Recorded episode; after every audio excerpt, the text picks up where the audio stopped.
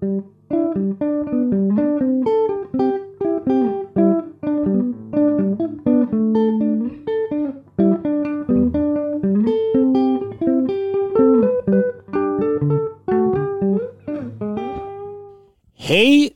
och välkommen till avsnitt nummer 80, minijubileum av Bibliotekspodden Solen.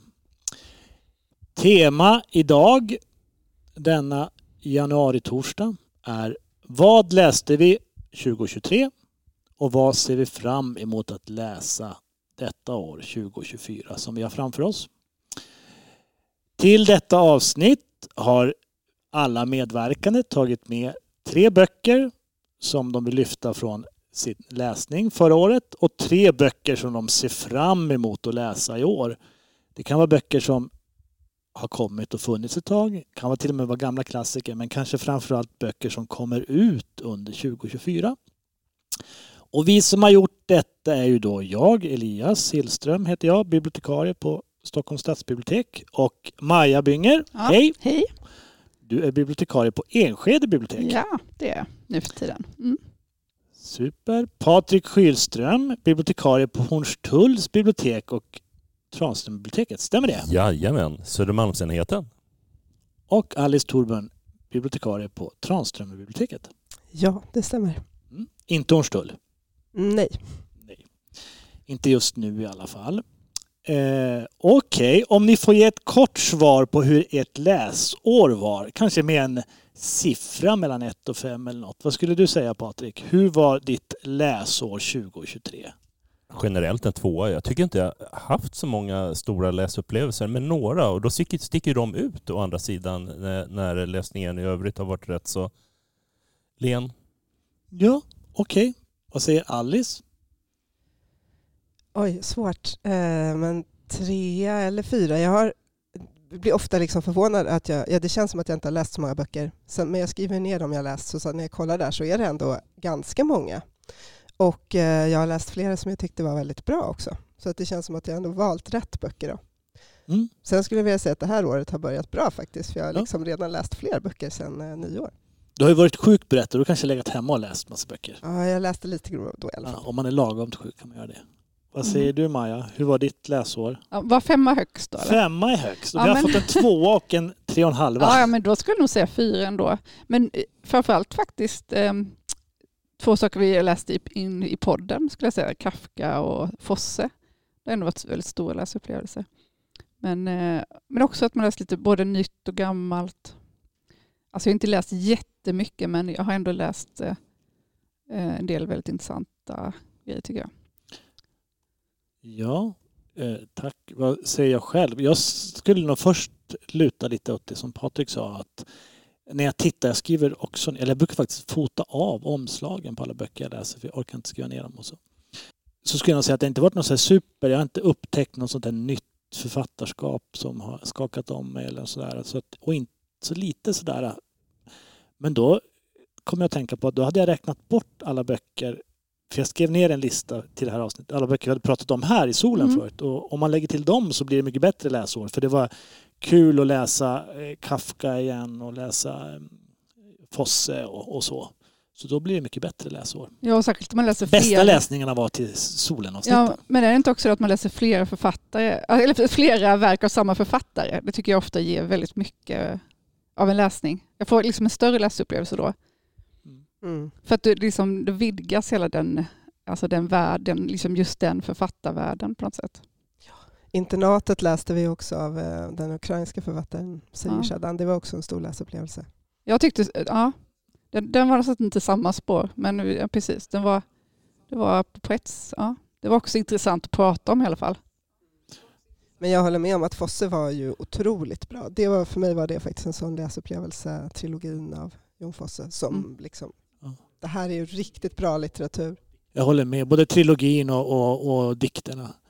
Mm. Jag brukar tänka på något eh, citat som Magnus William Olsson, vår gamla eh, medarbetare och poeten William Olsson sa att litteratur uppstår när man börjar prata om den. Och det har vi haft lite som en ledstjärna när vi har haft olika program och så. När vi, Mm. Eftersom vi pratat om böckerna efteråt i solen då kommer de lite djupare. Och det är Det- samma när man läser ja. cirkel om en bok. För det tycker jag man ser själv, de böcker som man inte har pratat med någon efteråt, de faller ganska s- mycket snabbare i glömska. Ja, det gör de. Det är verkligen sant.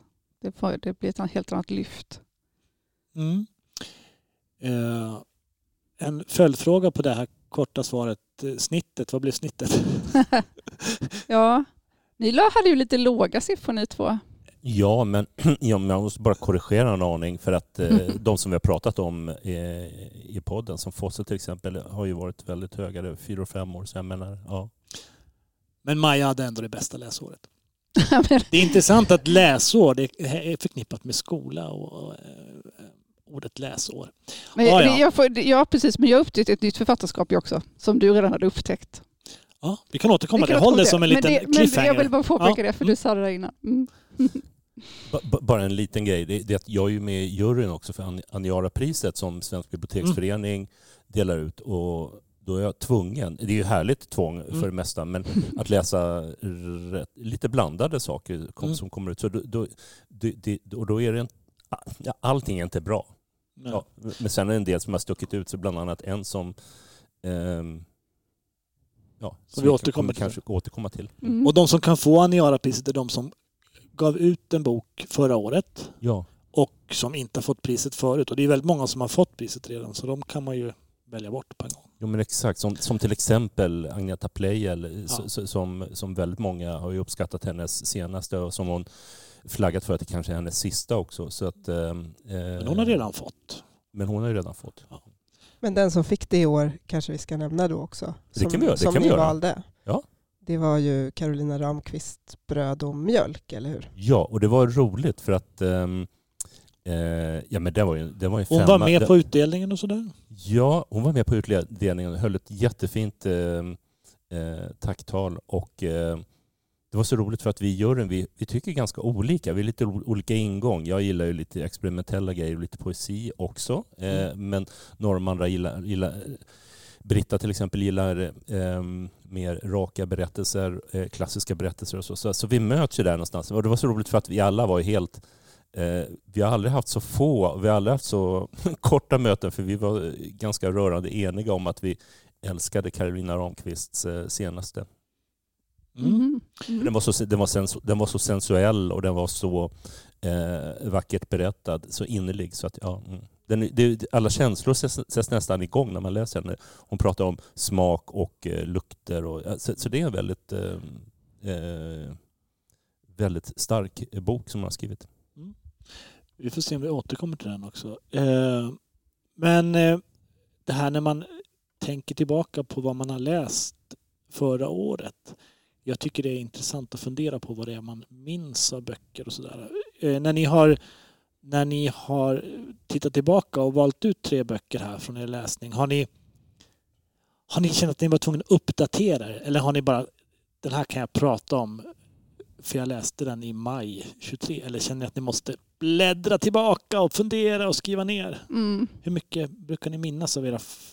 Om en, om en bok verkligen har gjort stort avtryck, minns man? Kan man ta upp det när som helst och prata om det? Eller försvinner det ändå? Men- jag tycker ofta det handlar så himla mycket om, jag minns så himla mycket stämning och den är så himla svår att liksom exakt eh, formulera. Mm. Alltså om, om, om, om bok har haft en särskild stämning, en särskild ton eller sådär. Eh, Men då kan jag komma ihåg det väldigt starkt. Men sen glömmer jag alltid så olika liksom handling och detaljer. Så jag måste nästan gå igenom igen för att kunna prata om det. Du känner, alltså det är en stämning som är det starka som fastnar hos dig, Maja. Vad säger ni andra? Är det, eller kan det vara olika olika böcker? Kan det vara handlingen i en bok som verkligen så här... Ja, det är nog också för mig att jag glömmer ganska mycket. Mer än jag liksom tror att jag ska glömma. För när man är inne i den så Mm. känns det ju ofta väldigt starkt. Men jag brukar kanske komma ihåg vissa liksom scener eller motiv eller liksom någon Mm. handling. Och sen jag, om man läser om den till exempel eller kollar den igen så är man just det, det där, det där hände ju också. Det hade jag glömt. Mm. Utan det är någonting som gör intryck. Mm. jag, jag tycker är väldigt mycket att eh, först när man får en sån, ett sånt här uppdrag då att tänka på vad man har läst under förra året så tycker jag att det väldigt lätt blir de senaste två, tre månaderna trots allt för det, för det är de som är färska i minnet.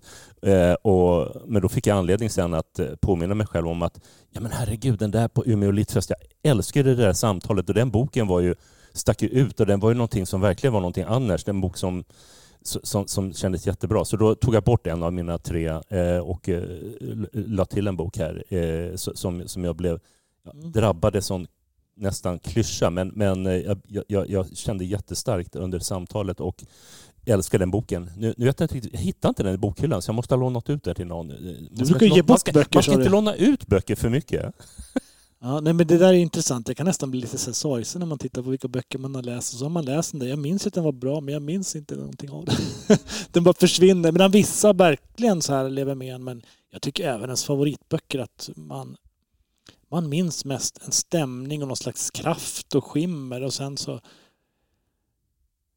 men det är ju också skö- fint för då kan, finns det ett poäng att läsa om den. Men är inte det som är, är, inte det som är viktigast? Men Mm. just den här känslan eh, är ju viktigast någonstans. Det- Detaljerna Ja, eh, är ju inte lika nej. centrala. Men det som är roligt med eh, det, det är ju en bok man redan har läst som man tycker väldigt mycket om som man läser om. Mm. Eh, det kan ju vara, eftersom vi ibland har bokcirklar på jobbet så blir det ibland att man kan läsa om något som man läste för inte så länge sedan ändå. Och även i andra sammanhang kan man ju läsa böcker igen. Ehm, och det tycker jag ofta, alltså då kanske man minns dem mer. Sen Mm. eh, när jag tänker tillbaka på dem som jag har läst två gånger, då har man liksom ett starkare minne. Så det är som att första gången sätter sig den där stämningen och känslan. Men sen lite mer handling och detaljer som man ser hur de passar in och passar ihop så minns man det mer sen. Ha, nu får jag vara så här fräck för nu började jag ta med tre böcker. Men om, minns ni om ni gjorde någon sån där omläsning i år? Brukar ni läsa om böcker varje år? Väldigt sällan. Brukar du? Nej, Jag gör inte heller så ofta nu för tiden. Nej, jag, inte jag heller, men jag tycker verkligen om att göra det. Jag har precis läst om en bok och det Mm. var ju Spådomen, apropå Agneta Pleijel. Ja. Alltså hennes, den första boken i Mm. den här trilogin där den tredje nu har kommit ut. Ehm, och den kom ju ut 2015, så jag läste den då. Mm. Och det var en väldigt mycket starkare läsupplevelse den här gången, för den gjorde inget jättestort Mm. intryck på mig då. Men det kan ju bero på var man befinner sig i livet eller så bara att det blir, för jag kommer ihåg vissa liksom, nyckelscener och, var, och lite vad den handlar om. Men nu var det som att det var mycket mer en värld som liksom öppnade sig, att jag ja, fick ut mycket mer av den. Minns du när vi hade läscirkel på Bokmässan i Göteborg? Jag och vår gamla kollega Annika bland annat på scenen där. Ja, just det. Ja, för det var ju då, just det, du läste den ju också då. Så att jag tror att jag minns ganska mycket av den för att jag var med i den bokcirkeln just då på scen. Så där. Då hade man förberett sig en del. Jag gillar den verkligen. Men jag har inte läst eh, de andra delarna faktiskt. Men sen, eh, jag sa ju också, eller inför det här att det var också för att jag läste andra böcker parallellt nu som har lite liknande teman. Just det. Så då blir det också att det förstärks. Och man, ja, så det handlar mycket om barn och föräldrarelation kan man säga, uppväxter, barnets blick, sådana saker. Jag brukar nog faktiskt när jag tittar så här, det, är lite, det blir som en dagbok, så brukar jag nog läsa om böcker lite så här på sommaren. För då brukar jag lyxa med att läsa sånt här som jag gillar. typ. Ofta Willy Kyrklund, Stig Larsson, Pessoa. Så jag läste om en bok av Stig Larsson, en av hans romaner som är lite bortglömd som heter Introduktion. Som är jäkligt bra tycker jag. Den höll hur bra som helst. Den var både rolig och eh, orolig. Som hans böcker är. De har den där humorn som bara han har, tycker jag, tilltal. Stig Larssons introduktion. Svårt att säga egentligen vad den handlar om sådär rakt upp och ner, men den är eh, väldigt fascinerande. Eh, det var en omläsning jag gjorde i somras. Eh, Okej, men nu är det dags att köra igång. Jag har, eh, eh, har ju fått in, böck, in namn på böcker som ni har läst, som ni vill lyfta. Och jag har sett några olika teman. Vi kan väl börja med den boken som alla utom jag har valt som ni verkar gilla allihop. Eh, och det är en bok av Hanna Nordenhök som heter Underlandet. Eh, jag, jag har inte läst Hanna Nordenhöks romaner själv men jag tycker att hon är en fantastisk översättare. Hon översätter ju mina favoritböcker från 2022. Melchor, Fernando Melchor, en eh, mexikansk författarinna som hon har översatt helt otroligt. Eh, Men berätta för mig lite om Underlandet, den som känner Mm. sig redo. Ska jag berätta lite då? Eller? Mm. Ja, vi har ju precis alla tre läst den då. Ehm, men det är ju liksom, det är tre parallellberättelser kan man säga. Så det är, det är ju två av de där parallell, parallellberättelserna som jag förstår som bygger på någon slags verkligt eh, som har hänt, något liknande i alla fall. Något liknande fall. Eh, den, ena handlar om, eh, den ena berättelsen handlar om en hemlös kvinna som befinner sig i, i USA på västkusten. Och hon, det sägs ju aldrig hur gammal hon är, men hon låtsas i alla fall att hon är ett barn. Så hon är inte ett barn, utan hon är en vuxen kvinna. Eh, och hon nästlas in hos olika hem och, och liksom närmar sig andra barn.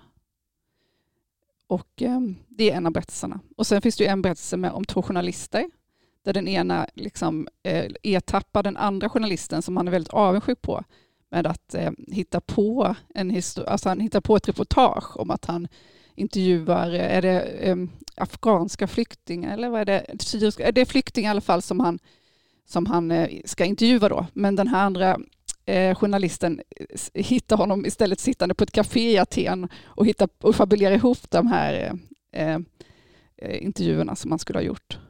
Så det, det, de två berättelserna. Och så finns det en, en slags berättelse som är, eh, den kallas ju för eh, Huset på slätten heter den delen då som återkommer. Och det handlar om en kvinna som eh, lever med sin man och sen så får de barn och eh, sen ertappar hon, hon hittar några bilder i alla fall. Eh, jag vet inte hur mycket man ska säga om det. Det är kanske är tråkigt för läsaren om man, eller om man inte har läst den jag har ju inte läst den, men jag vill gärna veta. Okej. Okay. Ja, du kan också säga det. Ah, okay. ja, men, hon... men, men, det är, men det är någonting väldigt obehagligt som hennes man gör och, eh, och hon och låter honom hållas med det för att hon är så glad över att hon har gjort en klassresa. Ja, just det. Hon, ja, hon hittar bilder i hans dator. På pojk, ja. små pojkar. Ja, det, det, är väldigt, väldigt obehagligt. Men hon, ja, precis. Så det, det är liksom... Det är liksom tre olika slags bedrägerier kan man väl säga då som, hon, som de här liksom tre delarna det ser du som det gemensamma temat bedrägerier. Men är ja. det bara för att jag inte jag frågar så dumma frågor för att jag läst boken. Är det, ja. det är inte tre noveller efter varandra utan Nej, de går ihop. De, de går ihop. Eller det går inte ihop in och utan... ut ur varandra. Så. Ja, mm. de går inte ihop utan de... Ja. Och det, och det, intressant, det intressanta är att eh, Hanna Nordenhök, eh, jag hade ju förmånen att få samtala med henne mm. eh, förra året. Hon eh, hon hävdar ju också att det inte är noveller utan mer att vi går in i en, en och samma värld, alltså lögnens värld eller så. Så, mm. så, så hon vill inte ens se det här som noveller. Jag, jag tycker att det är enklast att göra det, även om novellerna eh, inte kommer i rak följd utan lite som att, att en novell fortsätter sen efter att du har fått stöta på de andra novellerna så kommer den längre fram och sen blir det ett avslut eh, i viss mån. Eh, men, men, men jag tycker att det känns som noveller, men jag förstår vad hon menar. Att det är en värld, hon arbetar med det här temat, varför man blir lockad av lögn, varför man ljuger och, eh, mm. eh, och, och, och, vända på det också. att den, den som avslöjar lögner kanske inte har helt rent mjöl i påsen. Så att hon, hon komplicerar saker och ting.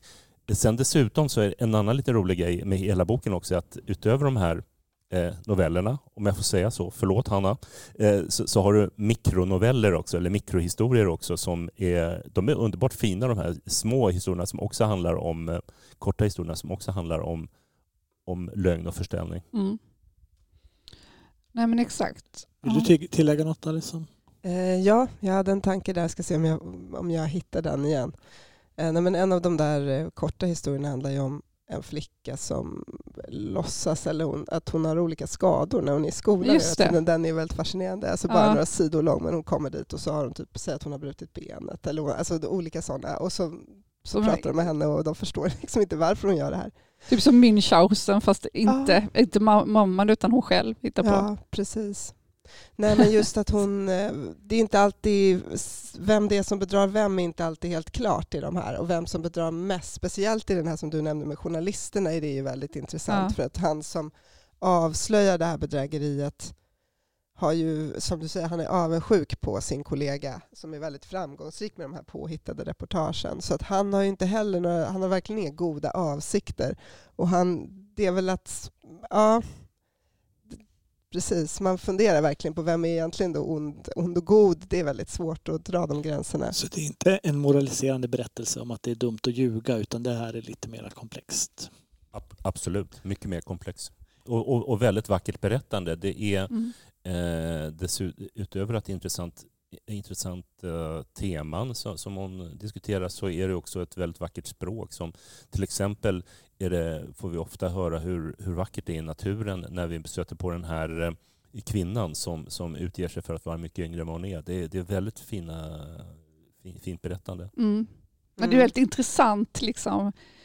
Alltså det, det, den är ju väldigt intressant den idén överhuvudtaget. Och, och, och, oavsett om den har hänt eller, riktigt, eller inte. Liksom att någon lyckas förställa sig till att liksom lyckas framstå som ett barn fast man är vuxen.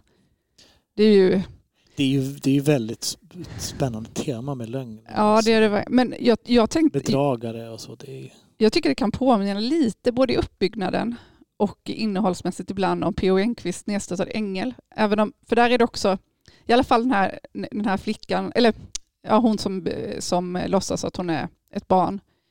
Hon nästlas in i de här familjen. Det finns en sån historia i Nedstöttad ängel, fast det är en pojke som är en mördare då. Jag vet inte om ni kommer ihåg den här historien, men då, det är också en pojke som eh, får ta del, får vara i en annan familj. Liksom. Och så, och liksom man vet, har ett, han har ju ett ont uppsåt. I, den här, I det här fallet vet man inte vad det är, men hon, hon luras ju åtminstone att hon är, att hon är någon annan än den hon är.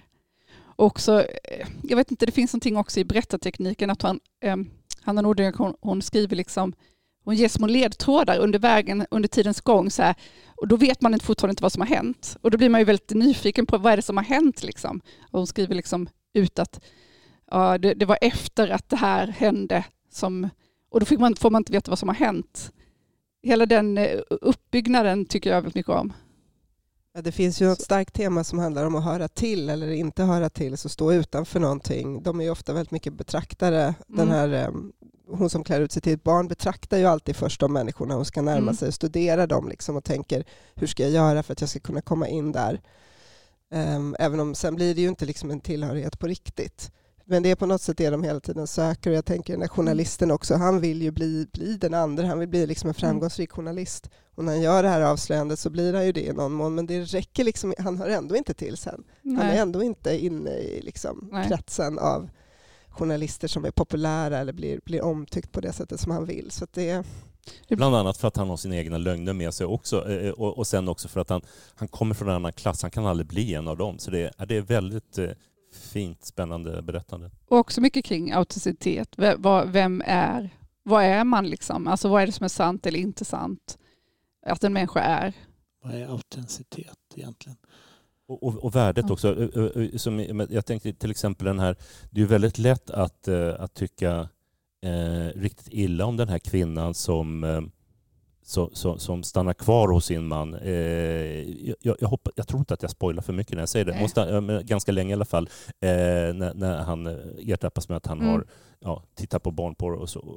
Och, då kan man undra varför, varför accepterar man sånt överhuvudtaget? Jag tror att det är en ingång för, för Anna Nordenhök också. Man, man undrar ibland till exempel just, just kvinnor, varför de är ihop med, hur kan de stanna kvar hos sina män när, och så vidare. Eh, men eh, hon, hon, hon är, hon är, jag tycker att hon är rätt så övertygande sen om varför den här kvinnan stannar kvar. För hon har en bakgrund och hon har ett, hon har ett bagage som man brukar säga som, som, som gör att hon gör någon slags värdering där. Det där är också intressant, hur man lägger olika saker i väg, vågskålar och så. Och vilka är vi att döma någon annan människa över, över också de hemskaste handlingar. Eh, det är väl, även om hon inte moraliserar så, så är det ju väldigt intressant att diskutera moralen i hennes roman. Eh, Precis, för hon skriver ju inte ut så mycket om det här, men just den kvinnan så förstår man ju ändå också att hon på något sätt måste rättfärdiga för sig själv att hon har stannat kvar. Så att hon kan inte heller, när hon väl har valt att stanna kvar ett tag så kan hon inte sen ta avstånd för att då är det liksom, då avslöjar hon sig själv. gått redan. Exakt, så det är också, det är någon slags medberoende nästan. Mm.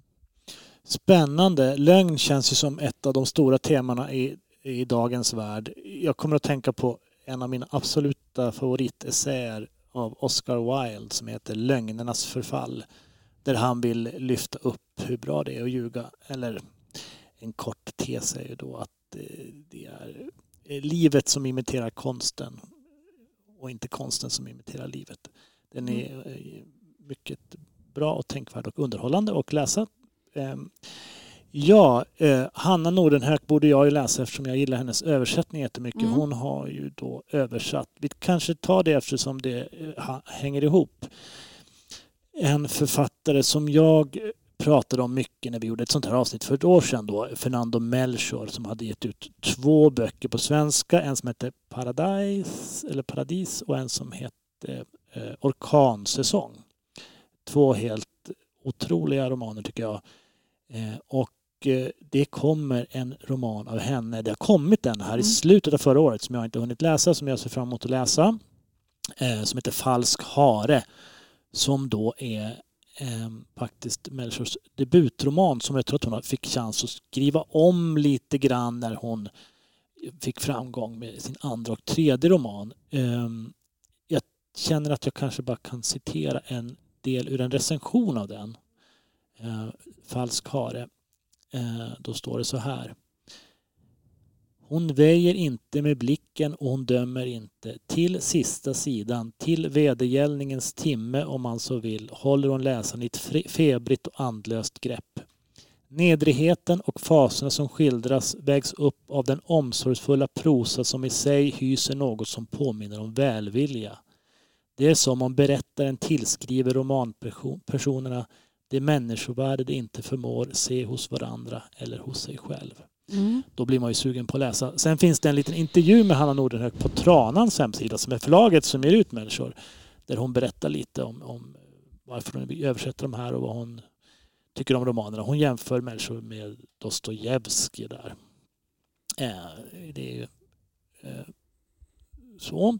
Eh, men eh, Alice, du har också läst andra kvinnliga romanförfattare från Sydamerika och det Mm. kommer många, det översätts många. Det är Ja. jätteroligt. Det känns som att känns. Sydamerika är, eh, det är där den mest spännande romankonsten skrivs. Det har den gjort länge. Det finns ju så otroligt mycket fantastiska Mm. författare från Argentina och Brasilien Ja, och. Mexiko och Chile. Ja, man har ju lite dålig koll. Det kan ju såklart vara så att det kommer ut massa som inte översätts också. Men just nu Såklart. så översätts det också väldigt Mm. mycket. Och det är- läses och det frågas efter biblioteken och Ja. det kommer på DN-listor och reservationsköer och så på biblioteken. Mm. Ja, vilka har du läst Alice? Ja, alltså vi, jag tror att vi pratade i det avsnittet förra sommaren där vi hade lite sommarläsning så nämnde jag väl en som heter Tiken av eh, en eh, colombiansk författare, Pilar Quintana. Och det var, var kanske en av de absolut bästa böcker jag läste förra året. Den pratade jag lite om då. Och nu har jag läst, det finns ytterligare en av henne på svenska som har kommit efter som heter Avgrunderna som jag har läst ganska nyligen och som också är bra. Eh, och det är den som lite liknar Agneta Pleijels kan man säga, även om det här är, det är en roman så den är ju, Pleijels handlar ju om hennes eget liv. Eh, men, eh, men det handlar om en flicka som växer upp Eh, med sina föräldrar och eh, det är mycket barnets blick, alltså det är vad hon ser. Det händer saker som hon liksom inte förstår, hon är sju eller åtta år tror jag. Eh, men det är väldigt mycket utifrån hennes perspektiv och så handlar det mycket om hur föräldrarnas relation, alltså inbördes relation påverkar henne. Mamman lider också av depressioner som också påverkar väldigt mycket och det finns ju också hos Pleijel. Då. Så jag tror att det förstärktes mycket att jag läste dem samtidigt för Pleijel har ju en slags eh, mer en funderande blick där hon ser tillbaka på sig själv som liten och tänker varför kände jag så här? Varför handlade jag på det här sättet? Och hur blev jag påverkad av mina föräldrar? Medan den här andra är mer saklig och bara berättar och sen som läsare så får man själv liksom tänka de där tankarna. Men och, och Quintana har ju du också läst, Mm. Maja. Ja, Tiken har jag läst. Mm. Men jag, det var inte min största. Men, jag, men jag tyckte om den, Ja. absolut. Lä- Det var någonting med, det kan, ja, men som det alltid är, som vi pratade om innan med stämning då, men någon stämning i det. Var ganska stillastående på ett sätt. Det hände ju inte jättemycket. Men det var ju, eh, som, ja, men det var ändå som att det hände mycket ändå. Liksom. Mm. Jag tyckte om eh, absolut språket och Mm. eh, det var den där hunden, alltså. det handlar mycket om Ja. den där hunden. Nu har jag nästan glömt bort vad den handlar om. Men det handlar ju om föräldraskapet. Men Tiken Ja, tycker jag är precis. jättestark. Det är en så kort roman också. Men Ja. det är ju en kvinna som inte kan få barn och sen så Just får hon ta hand om en hund istället. Och då blir det ju väldigt starkt för henne. Det blir nästan som att, nästan som att hon får ett barn att ta hand om. ja. Och sen när den här tiken växer upp och rym, rymmer, de bor nära djungeln så att den försvinner och är borta ett antal dagar och liksom blir självständig kan man säga, då kan inte hon hantera det längre utan då börjar hon få så här, hon börjar nästan hata den där hunden istället. det blir så liksom det är väldigt väldigt komplexa eh, känslor. metaforiskt också. Ja men exakt och det, det är lite, väldigt liksom obehagligt. Hon förstår inte själv varför känner jag Mm. de här grejerna. Mm, Men, mm. ja. Jag tyckte du började berätta lät det som sagan om den lilla farbrorn med Barbro Lindgren men det Ja. utvecklar sig Nej. på ett lite annorlunda Ja. sätt. Just det. Nej men de här är ju väldigt annorlunda tänker jag. För Melkor är ju, det utspelar sig väldigt Säger man Melkor eller Melchior? Vad Jag ska vet faktiskt inte. Nej. Men det är väl stadsmiljö och det är mer, eller hur är det? Nej, det är inte riktigt. Jag tycker det är... Jag måste ha ganska svårt. Det är nog... Nej, inte riktigt stadsmiljö. Det är slummiljö i utkanter av städer, nära djungeln och nära... eh, Just så. det.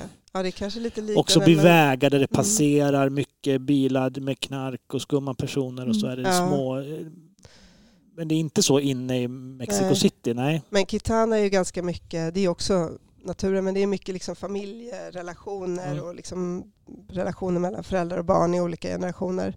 Men Melchior kanske mer Det är på gatan. Det är, det, är, ja. det är trasiga personer på gatan, prostituerade, gatpojkar, gangsters så, som möts på olika barer och bakgator och så. Och så är det ju den här Paradise är det ju en slags gated community.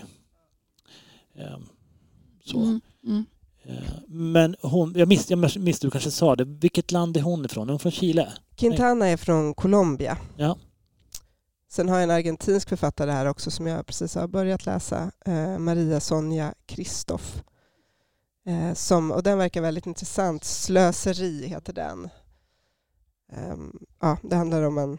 Det, det finns flera olika texter i den kan man säga. Det är både brev och liksom utdrag ur teaterpjäser och så. Och det handlar om en kvinna som får ärva från sin gammelfaster eller någonting ditåt. Och, in, och det ingår i det arvet att hon ska resa till hennes sin fasters hus och liksom hitta olika ledtrådar. Och det finns det olika brev där. Bland annat minnen från när fasten växte upp hos sina väldigt så, här, arbetar, alltså föräldrar som kämpade för arbetarklassens rättigheter i början av, syd, eh, av eh, 1900-talet i Sydamerika. Det finns många lager och den är också ganska vild. Liksom. Den är rolig. Ja, det är något speciellt med, med eh, romaner och poesi från, från eh, Sydamerika. Jag vet inte, jag ångrar att jag inte lärde mig spanska. Det kanske inte är för sent ännu, men det finns ju så mycket bra böcker. Eh, Ja, Patrik. Har du någon favorit från Sydamerika? Ehm, Sydamerikanska, spanska? Ja, det har, jag, det har jag i och för sig, men jag var inte beredd på den Nej. frågan. Men, men, men, jag, jag kan återkomma till det. Ja, men men det. bara, bara en kort kommentar till det här att, att eh, de här böckerna, ja, Pleyel och, och eh, Melchior eh, förstärkte varandra i läsning och så där. Jag tycker sånt där är så roligt för att jag får ju ofta höra den här kritiken av folk som eh, eh, Eh, jag inbillar mig att de inte läser så ofta, så här, som säger så här, men varför läser du flera böcker parallellt? Varför läser du flera böcker samtidigt? De här högarna, verkar, det är helt obegripligt. Men jag tycker de här parallellläsningarna ger så ofta riktigt spännande saker. Det kan vara på två böcker som man inte ens tror att, att de har någonting med varandra att göra. Men så tänker man, oh, det här förstärker verkligen varandra. Det, blir, det, det, det är som en liten komposition som man, som man inte ens är beredd på att den kommer dyka upp. Så det, eh, bara en kort kommentar så. Men, men annars, så annars gillar jag till exempel Borges. Gillar jag. Ja, jag gillar Borges jättemycket. Böcker som pratar med varandra, hade vi inte det som någon slags sån här... eh, Vem var det som pratade mycket om det? Det kanske var vi som gjorde det förut. Det är också när man gör en utställning på biblioteket och ställer fram lite olika böcker så kommer man själv på, förhoppningsvis också låntagarna, att de här böckerna... Vi hade ett tema här nu på Stadsbiblioteket, eh, eh, Släkten är värst. Och vad många böcker som handlar om släkt på så många olika sätt och de börjar nästan prata med varandra, de står bredvid varandra i bokhyllan.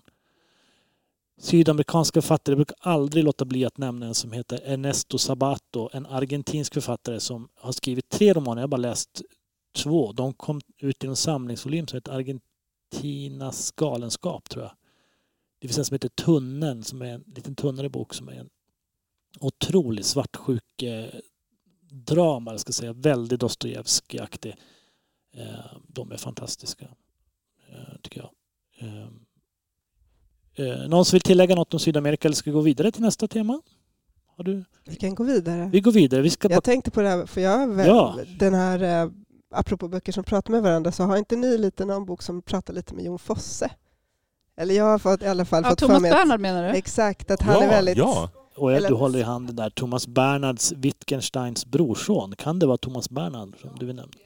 För min del så, ja precis, det är den här boken. Men för min del så, eh, för jag vet att du har läst mycket mer av honom, jag tror att det var Jag du har som läst lite tipsade. grann, eh, men inte jättemycket. Nej, men jag har ju bara läst två böcker, men jag tyckte väldigt mycket om de böckerna. Det, det, fin- det var en som, hette, som jag började med som hette Mina priser som handlar om då, all- varje text handlar om när eh, Thomas Bernhard får olika priser på olika ceremonier och han hatar det liksom. Och han hatar de som delar ut de här priserna. Han hatar hela det österrikiska etablissemanget och Eh, det är otroligt roligt och dråpligt alltihop. Och eh, sen läste jag den här Wittgensteins brorson precis och eh, den, då handlar det om eh, Thomas Bernhard som ligger lungsjuk på ett sjukhus i Österrike och samtidigt så ligger hans goda vän Paul Wittgenstein på samma sjukhus fast han är psykiskt sjuk då. Så det är ett sjukhus för sinnessjuka som han skriver. Och eh, Sen berättar, I den här boken så berättar han sen då om deras relation som är väldigt eh, fin, eh, kärleksfull. Eh, de båda är väldigt intresserade av opera och den här Paul är liksom, han är, han är väldigt speciell och han, han är väldigt slösaktig och le, utlevande person. Jag minns att han hade någon sportbil. Exakt, han älskade sportbils, vad heter det sån här, jag kan inte ens ordet, men han, han, han var väldigt intresserad av det också. Mm. Det är ja. mitt minne av boken. Nej. Ja, men det, det, det, han satte sig, han beskriver, kan beskriva sådana där grejer på ett sånt sätt så att det fastnar. Och ger ja. det. det är otroligt mycket roliga historier liksom, om den här Paul då, som han hamnar i. Han åker taxi, säger han bara att han ska till Paris, säger han i taxin när han är i Österrike. Alltså han är väldigt så här, liksom, gör, han bara gör precis som han vill hela tiden och han gråter jättehögljutt och beter sig under operaföreställningarna. Alltså, han, han beter sig väldigt mycket liksom, gränslöst. Då.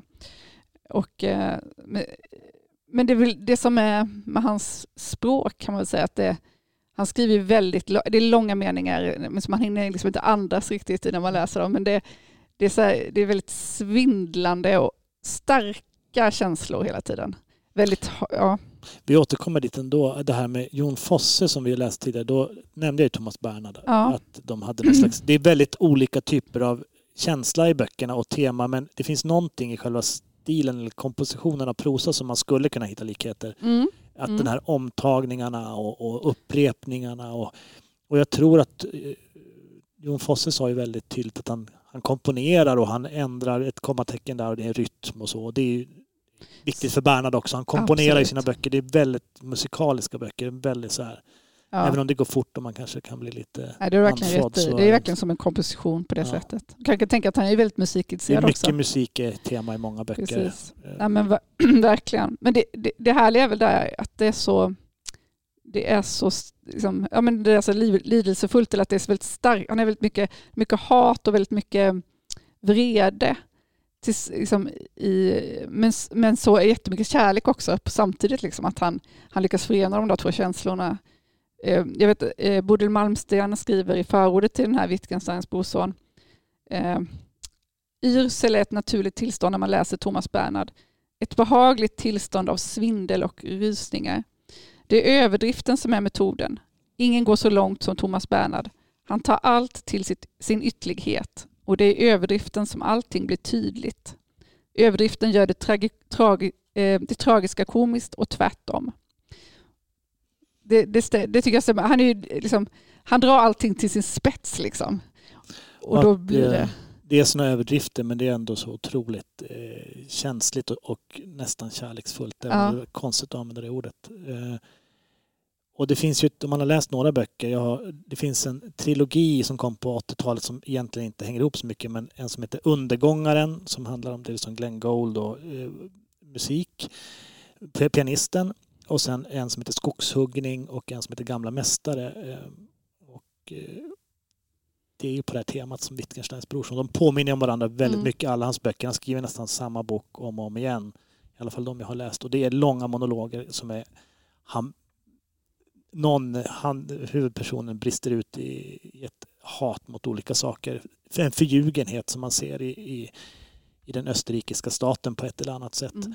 Och, och i sig själv kan han också se den här förljugenheten. Ja, mot sig själv också. Han är ju en del av, av det. Ja. Nu läste jag en som heter Gå, eh, eller den började jag läsa om då när vi läste Jon Fosse, för den vet jag att den påminner lite grann i stilen. Det är två män som är ute och går och som hatar väldigt många saker. Och det kommer ju fram att de hatar många saker för, i staten för att de har spärrat in och tagit medicinerna från två av deras bästa vänner då.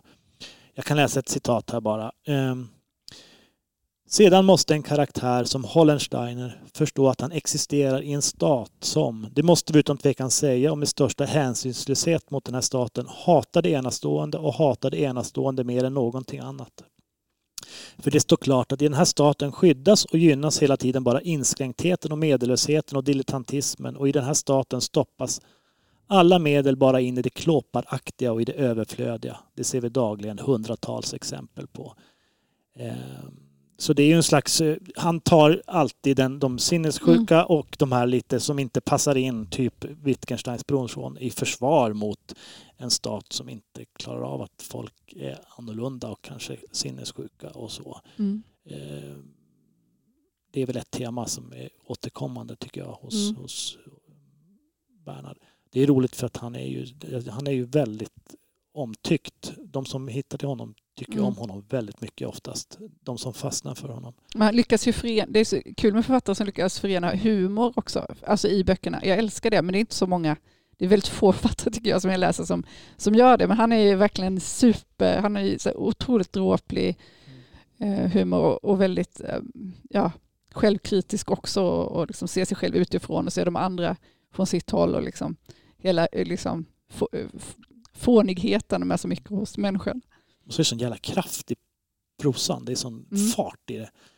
Eh, så, och Tranan är återigen, som vi Mm. nämnde tidigare här, som, ett som ger ut. Och det, han är ju aktuell då för att det översätts och ges ut hela tiden. Det är två nya böcker tror jag kom förra året och någon som till och med kommer i år här. Och de har ju, verkar sikta på att ge ut allt som han har skrivit.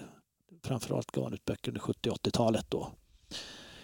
Ja, Mm. vi går vidare och ser om vi hinner med något tema. Det, vi hinner inte prata om alla böcker och allt som vi hade tänkt. tänkt. Så blir det ju alltid. Men kanske vi lägger med en lista eller något sånt där. Vi får se. Mm. Men du hade en Ja. författare, Alice, som du kände det här kan i alla fall påminna lite grann om Thomas Bernhard eller temat Ja. som vi lyfte nyss här. Precis, nu när ni pratar om staten och så, så tänkte jag att jag ska ta en annan bok som också handlar om kan man säga, staten och individen eller staten och människor som ett kollektiv, även om det är en väldigt annan sta, annorlunda stat. Eh, nämligen den ryska staten och relativt samtida. Det är författaren Daria Serenko. Eh, och det här är en bok som heter Flickor och institutioner. Där är också ett mindre förlag, Ersatz, som ger ut väldigt mycket från den ryska och vad ska man säga, östeuropeiska eh, litteraturen. Eh, eller ryskspråkiga kanske man ska säga, även ukrainska. Um, men flickor och institutioner skildrar i en slags kollektiv text hur det är att arbeta på olika kulturinstitutioner i Ryssland. Och det har författaren själv gjort och hon har också samlat in liksom vittnesmål eh, från andra som har gjort det via Facebook-inlägg och sådär. Så det är väldigt många absurda situationer kring att jobba på bibliotek, gallerier, sådana typer av eh, institutioner. Och så skriver hon det som i en slags kollektiv berättelse. Eh, jag tänkte jag kan läsa lite kort så man hör lite hur, hur tonen är. Det var inte många som såg skillnad på oss flickor. Vissa kunde naturligtvis lägga på minnet vilken av oss som var Darja och vilken som hette Natalia, men de hade ingen aning om vad skillnaden var. I arbetets hetta förstod vi knappt själva vilket ben och vilken arm som tillhörde vem. Ibland kändes det som om vi även hade en gemensam matsäck. Därför brukade vi ta med oss mat som passade till det som de andra flickorna åt. Det var praktiskt. Vi hoppade in för varandra på planeringsmöten. Vi tilltalade våra chefer i en och samma neutrala ton som aldrig nådde deras öron. Vi lyssnade artigt på våra irriterade besökare som en lovade att störta regeringen, en hotade med att skjuta ihjäl oss med ett automatvapen som de hade med sig i en matkasse. Så det är lite så, det är väldigt absurt och liksom skruvat men jag tänker också att det ligger, finns mycket Mm. sanning i det, Mm. hur det kan vara att arbeta i en sån halvauktoritär eller numera då helt auktoritär Mm. stat. Mm. Till exempel att de ska, de ska låtsas att de har genomfört ett kulturevenemang som de inte har genomfört så då måste de plocka in random besökare och fota dem som att de har varit med på ett evenemang. Och så ibland kommer det såna brev om nu ska ni sätta upp den här bilden på Putin på väggen i åtta exemplar eller nu ska ni hissa ryska flaggan och då, ska de, då har de ingen rysk flagga så då hissar de den sovjetiska istället. Och sen skriver hon liksom att folk som kommer de bara den här flaggan var trevlig, alltså lite så. Det är väldigt absurt men det är också på allvar, liksom, det är ett stort allvar under och också en, en, eh, en ilska Det förstås. låter ju väldigt underhållande. Sa du vilket år den här kom? Det känns spelar lite roll beroende på... Ja. hade, var det innan krig eller så var det Absolut. Den kom ut eh, 2022 på Ersatz eh, och den skrevs 2021. I, eh, Ja, så att den är väldigt alldeles aktuell. Aj, aj, Författaren har bok. också precis kommit med en annan på svenska som heter Jag önskar mitt land aska. Som handlar mer, eh, ja, mer direkt om eh, alltså kriget i Ukraina, om hur det är i Ryssland och leva i Ryssland idag. Och som är skriven faktiskt i fängelset för att hon eh, fängslades eh, tio dagar innan invasionen av Ukraina så fängslades Darja Serenko och blev satt i fängelse. Och det är tydligen så att det var flera liksom, aktivister, för hon är också aktivist, som gjorde det i Ryssland. Det var en slags inför kriget så fängslade de många av de här som är aktiva på sociala medier och kritiska och så vidare. Och efter att hon, så precis, dag, jag tror hon släpptes dagen innan invasionen. Och sen bor hon ju inte i Ryssland idag då, utan hon lever i exil men skriver fortfarande och är med i ett nätverk som driver ja, underjordiska tidningar och så vidare, försöker sprida information i Ryssland. Och hon är också klassad som, för hon var nyligen här um, på ett författarbesök på Kulturhuset och då berättade hon också att den här boken Flickor och institutioner, den får säljas i Ryssland men det finns en stor stämpel då på den där det står utländsk agent. För det är ju... Gud, så absurt. Ja, det är ju det. Så det är ju... Förut var det bara institutioner som kunde bli utländsk agent, alltså att de är misstänkliggjorda. Eh, men nu kan ju även privatpersoner bli det, så att hon är ju en, hon är klassad som det då. Mm. Ja. Ja. Eh, vem ska gå vidare? Jag tänker att vi kunde avsluta sen med någon bok som vi ser fram emot som inte kanske har kommit ännu. Men jag har väl en bok som jag skulle kunna prata om. Har du någon Patrik som du... Jag kan nämna den här lite fort så kan, så kan du komma in sen Patrik. Du kan fundera vilken du vill lyfta. Eh, den här tror jag att det bara är jag som har läst här av oss. En av de mest sådär hypade romanerna förra året. Brett Easton Ellis Skärvorna heter den på, på svenska. Ingen annan som har läst den? Nej, men jag har läst annat av honom. Ja, det hade nog faktiskt inte jag gjort tror jag. Jag har sett fi några filmer, filmatiseringar. Framförallt American Psycho, även om det var länge sedan. Jag vill inte vara så jätteintresserad, men den här verkade ju så här göttig, eller vad ska jag säga. Eh, så jag började läsa den med stora förhoppningar. Den utspelar sig då... Eh, det handlar om hans egen gymnasietid. Jag vet inte hur det är i USA, om det är college eller high school. De är 17 års åldern så. Eh, och han framställer det som att det är så här var det. Och det här, och han, det här är historien han har velat skriva hela sitt liv. Men det är först nu han, han har förmått sig. Och eh, vad ska man säga? Den här boken, föga förvånande kanske om man den infriar alla rykten som den här författaren har. Det är väldigt mycket sex och det är väldigt mycket våld och så är det mycket musikreferenser. Det är huvuddelen av boken. Men, eh, och det är skrivet på ett väldigt ytligt sätt eh, som man då tänker att man kan bli irriterad men Sen tänker man att det här är ju medvetet. Det är ju väldigt... De har oändligt... Han är alltså uppvuxen i Los Angeles, Beverly Hills där. Alla eh, kidsen där som han umgås med i skolan, de har oändligt mycket pengar, de har de finaste bilarna och de är supersnygga allihopa. Det, och eh, Eh, det är så skrivet på ett sånt sätt att det måste vara medvetet. Det blir nästan så här, det blir väldigt obehagligt och outhärdligt för att det är så eh, så, inte perfekt, men att de, de, det är den amerikanska drömmen någonstans. Men det finns en otrolig ensamhet hos alla de här kidsen. De är ofta så är de hemma hos varandra och de har stora hus och oändligt med sprit och kokain och de är bara 17 år och de har stora pooler och det är fester och så. Föräldrarna är aldrig närvarande. De är ute på någon resa eller bor i något annat hus någonstans i Florida eller någonting. Det är aldrig några vuxna närvarande nästan. Patrik? Det, är lite som Goethe, Goethe sa någon gång. Det, det, är så jobbigt med folk som slänger ur sig sådana här one-liners. Men, men Goethe, Goethe sa någon gång att eh, om barnen vet man ingenting. Alltså föräldrar Nej. som inte, inte har någon Eller koll på sina... Det finns också en känsla av att de vet, men de bryr sig inte. Det här är en del av den Exakt. amerikanska drömmen. Det är ingen fara om ni sniffar kokain och, och, och, och, så. Men det finns ju några underliggande teman som... Eh, det är en ganska...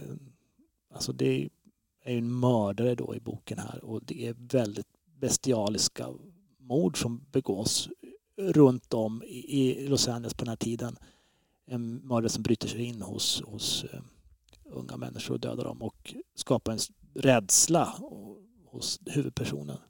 Och så finns det också tema med homosexualiteten eh, som personen är ju då homosexuell och hur det är.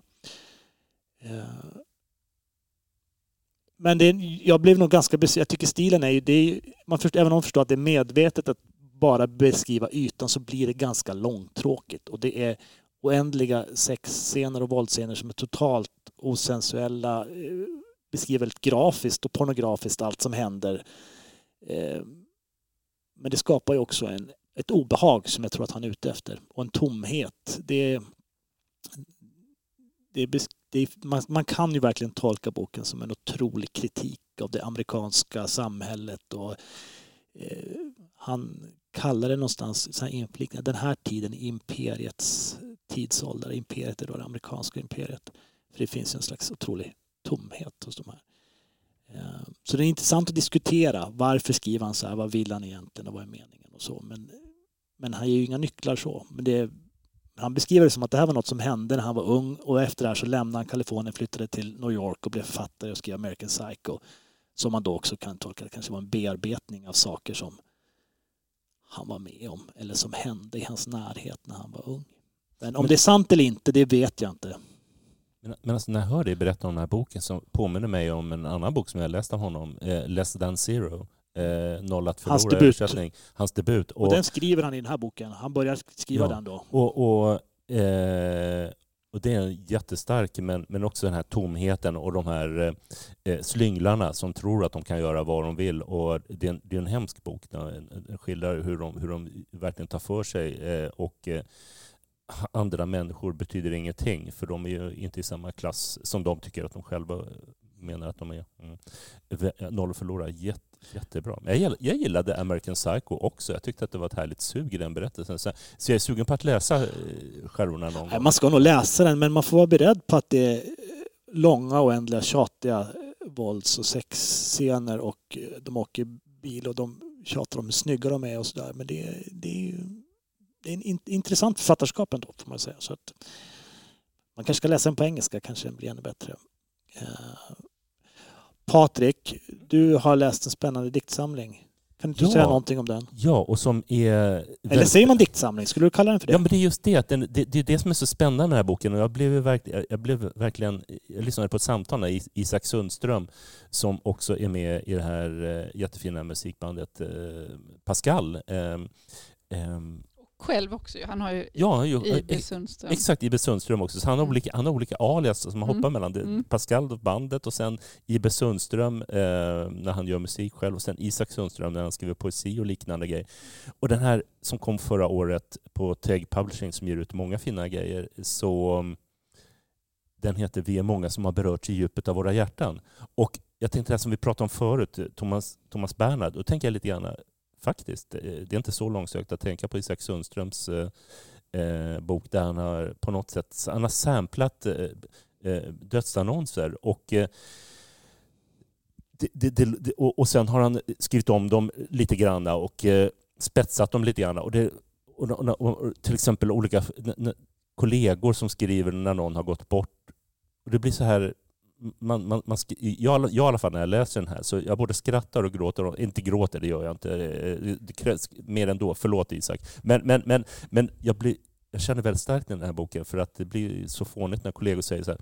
Ja, han gav, och han gav allt på, på vår firma och visste hur han skulle sälja försäkringen. Och, och, det, det, är inte så, det, det, och då tänker man så här, han är död. Det finns ju viktigare saker att ja. göra i sitt liv men, än att sälja de här försäkringarna. Man tänker sin egen dödsnå. Han gjorde allt för att låna ut ytterligare en bok. Ja, precis. Ja, det men, låter ju väldigt sorgligt och fint. Eller hur? Så här, han flyttade eller, till Storbritannien för att undvika de höga svenska skatterna. så, så, så, så man, man skrattar skrattar och man känner väldigt starkt, för det är också väldigt fina saker också. Vad gör man av den här, det här, det här fåfängligheters fåfänglighet? Ja. Vad gör man av det korta lite man har?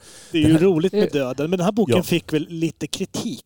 Jag, jag, jag får inte läst någon kritisk jo, det, text, att, det, det, det vill jag att, att den inte visade respekt men, men, för de här döda personerna. Men, jag, tyck, men jag tycker att den är respektfull, för, mm. för jag tycker att jag tycker inte bara man skrattar utan man känner väldigt starkt också att, att men kollegorna och de ö, ö, ö, överlevande, höll jag på att säga, höll jag på att säga. De, de efterlevande, de, de, de, säger så gott de kan no, mm. no, några ord. Det är inte så himla lätt att säga några ord om någon som har gått bort. Jag tycker den här boken är jättefin. Det är något av det känsligaste, mest underbara som jag har läst någonsin. Gud, vad härligt. Jag vill också läsa den. Ja, och, och, och, jag rekommenderar den till alla. Så att, eh, ja.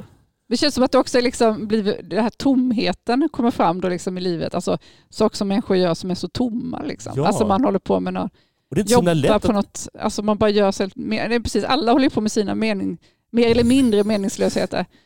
Förutom det- jobbar det- bibliotek, vi jobbar inte med menings... Och, och sen, och sen jag, jag, tror inte han, jag tycker inte det känns som att han dömer någon heller. För, för vem kan säga till dig att du, att du gör de rätta sakerna när, när du väljer ditt liv? Och så, jag måste bara läsa något, något Ja, gör det. till här. Mm. Vid slutet av sitt liv påbörjade han sina memoarer och när synen hindrade honom från att skriva köpte han en bandspelare där han istället talade in sina lärdomar om livet och sin levnadshistoria.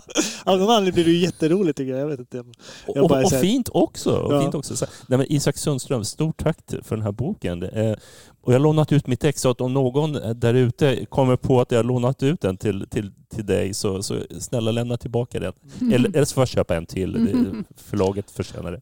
Isak IB Sundström heter han när han gör musik. Det är Ja. någon slags eh, eh, postapokalyptisk det Beach. Boys elektronika som är rätt spännande. Det är väl också bara, det finns en låt som heter Hästarna som jag är helt, den är helt, alltså helt underbar. Men det är också bara så här som när någonting är, det går inte att säga ens vad det är för det är så jävla, eh, liksom, det är något, eh, vad är det egentligen? Men det, är- det, det, den är så otroligt, vad ska man säga, den är så konstig på ett, eh, det fånigt att man säger så, men på ett sätt som är så skönt som aldrig, liksom, texten är så annorlunda än vad texten brukar vara. Konstigt är bra var det någon som sa. Jag vet inte vem som Ja, sa men det. det är också väldigt fånigt att säga konst. Men, men jag menar bara att det liksom är... Det känns väldigt som det sticker ut om man lyssnar på andra liksom, svenska musikers texter så är hans väldigt, väldigt bra i jämförelse. Mm. Och Pascal är ju ett underbart band också. Eh, I, inte dels, dels deras egna låtar, men sen gör de, sen gör de, gör de covers på låtarna, på andras låtar och lyfter låtarna till en helt ny nivå. Mm. Där ser jag Pascal är också bra. Och samarbete med sådana som jag gillar som Alkberg och andra. Ja, just det. Mm. Nu har vi pratat eh, länge om böcker vi har läst. Jag tänker att vi avslutar med en bok var som vi ser fram emot att läsa nästa år. Vem vill börja? Vi behöver inte se jättelångt, för vi kanske inte vet. Boken kanske inte har kommit ännu. Men varför ser vi fram emot den boken? Vem vill börja? Okej, jag kan börja. Jag, jag, jag, jag skulle vilja läsa... Ja, det ska ju komma en nyutgåva, eller det har kommit en nyutgåva tror jag, av Dag Solstads Genans och värdighet. Är det någon av er som har läst, eller har det, liksom, den är på Nej. väg kanske? Nej, det står nyutgåva 2023. Ja. Jag har inte läst honom, men jag blev väldigt intresserad av honom. Jag tänker att jag skulle... Jag förstod det som att han skulle vara ganska rolig också, Mm. vilket jag tycker känns... eh, Nu när jag fått smak på Thomas Bernhard så känns det som att jag vill gärna ha en, en med både humor och, och allt det andra också. Mm. Ja, men jag, jag, Dag Solstad. ja. Ja. Eh, ja, nej men jag är jättenyfiken på att läsa Asta Olivia Nordenhofs eh, nya bok. Det är en dansk författare som eh, håller på med, hon, hon har gett ut poesi tidigare och en roman som heter Pengar på fickan som kom för några år sedan och som skulle vara första delen i en septologi, alltså sju, det ska bli sju delar. Som delvis handlar om den här branden på en kryssningsfartyget Scandinavian Star ehm, och sen också, han, så det är liksom i den boken så var det en, en handling och så fanns en annan handlingslinje som handlar om två, eh, Mm. två vanliga människor kan man säga som på ganska långt håll var lite, hade en liten koppling till det här kryssningsfartyget. Och jag tror att det kommer vara så i de andra böckerna också. Del två kommer nu som heter Djävulsboken, Mm. tror jag. Eh, att det kommer vara olika människor som är med i de olika böckerna och som har vissa mer eller mindre vaga kopplingar till det här kryssningsfartyget. Och ett tema kan man väl säga är just pengar och ekonomi och hur det styr hur, Mm. hur, vad som händer människor, att människor blir väldigt utsatta på många sätt. Den här kryssningsfartyget, ehm, det, var ju, det brann ju på den, det var 159 människor som dog och det är väl Ingen har ju dömts för det men det är väl ganska klarlagt att det var försäkringsbedrägeri så det var en anlagd brand. Så att det är ju på ett sätt då hur pengar kan styra att, att Mm. människor dör Mm. helt enkelt. Mm. Ja, nej men Djävulsboken eh, Kul. jag ser jag fram emot. Mm. Det vill jag också läsa. ja. Jag har bara läst hennes poesi. Av någon anledning så eh, hinner man inte med att läsa allt. Men de där, den där pengar på fickan vet jag att du har hyllat. Och vår kollega Gustav Nygren som har varit med här någon gång, som ofta har bra smak, han hyllar verkligen den romanen till skyarna. Så den ska jag läsa också snart. Men eh, Patrik, Mm. något, Eh. en bok som du ser fram emot? Ja, och den har redan kommit ut eh, i år, eh, 24. Och eh, den heter Nabokovs eh, ryggrad av Aris Fioretos. Och eh, handlar inte om Nabokovs eh, liv. Eh, det är absolut ingen biografi. Eh, Utan det handlar om vad det är som gör, som, Nabokov själv säger någonstans, att om en bok ska vara riktigt bra så, så, så säger han att den ska, Vladimir Nabokov säger att den ska, det ska kittla i, det ska pirra i, längs med ryggraden. Så därför Mm. heter den Nabokovs ryggrad. Men det handlar, det handlar också väldigt mycket om speciella stilgrepp som Nabokov hade. Som, som till exempel att han kunde bara frysa och långsamt beskriva hur det var. Jag kommer tänka lite grann på de här eh, fransmännen som gjorde det också, beskrev alla föremål istället för att eh, låta berättelsen rulla på. Och vilka, ja, Rob Grillet eller vad de heter och de andra. Men, men jag ser verkligen fram emot att läsa den här poetiken, eh, hur, hur man kan skriva en bok. För att jag tänker att det inte bara handlar om Vladimir Nabokov utan om hur man skriver en bra bok helt enkelt. Så att, eh, och det är första gången jag läser Fioretos och jag, jag gillar att lyssna på honom till exempel i Babel så att jag ser fram emot att läsa den här boken. Mm. Okej, jag ser fram emot eh, två gamla poeter som kommer med diktsamlingar. Um, Göran Sonnevi kommer med ytterligare en bok som säkert är jättetjock som heter eh, Där allt är kontrapunkt tid. En väldigt typisk Sonnevi-titel. Och de böckerna är ofta tjocka men det är sådana här böcker som när jag köper dem så kan jag inte, då börjar jag läsa på tunnelbanan hem och sen så är det som bara rinner igenom dem. För de är så spännande och vackra. Ofta en blandning av kommentar och dagboksanteckningar från vad som händer i världen och dikter, nya och gamla, i vacker komposition. Och sen kommer ju också Bruno. Öijer med en ny diktsamling. Mm. Och den heter Växla ringar med mörkret. En väldigt typisk Bruno K. Öijer-titel också. Det är 50 år sedan han debuterade. Och det är ju eh, en händelse när han kommer med en ny bok. Det är samma där, sådana böcker som jag inte kan låta bli att läsa direkt när jag får dem. För att det är...